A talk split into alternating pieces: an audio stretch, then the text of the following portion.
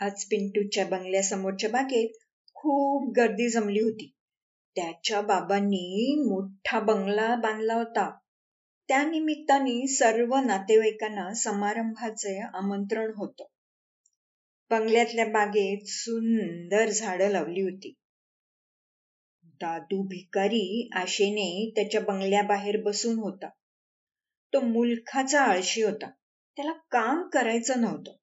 आयतं जेवण मिळवायचं व समोरच्या झाडाखाली झोपायचं. हाच त्याचा धंदा. पिंटूचा टॉमी कुत्रा दादूकडे बघत होता. टॉमीचं खूप लाड होत असत त्याला राहायला छानसं लाकडी घर होतं. तिथे त्याला बांधून ठेवत त्याचे लाड होत होते कारण टॉमी त्यांच्या घराचं रक्षण करत होता. चिवताईने आपलं घरटं पिंटूच्या बागेतल्या आंब्याच्या झाडावर बांधलं होतं. त्यात अंडी घातली होती. तिने काटक्या कुटक्यांचं चांगलं घरटं बांधलं. ते कुणाला दिसण्यासारखं नव्हतं.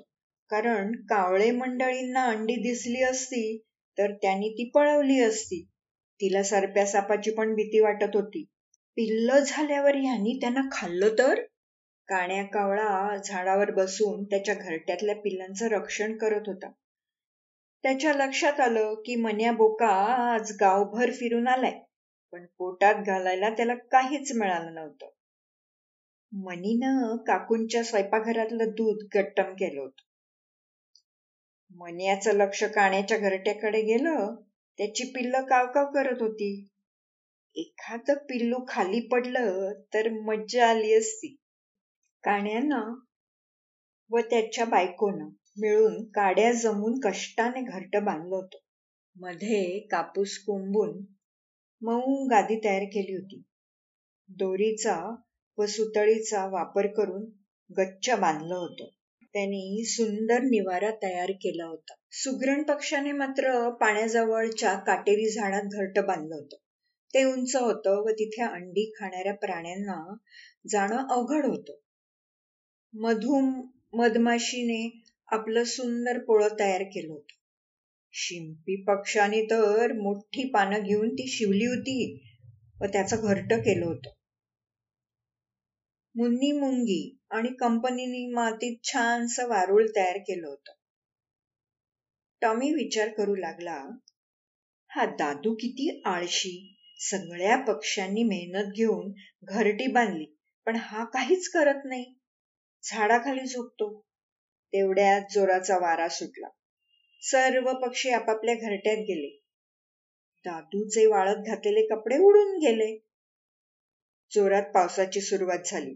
त्याचं सर्व सामान भिजलं. त्याने एका भांड्यात खायचे पदार्थ ठेवले होते.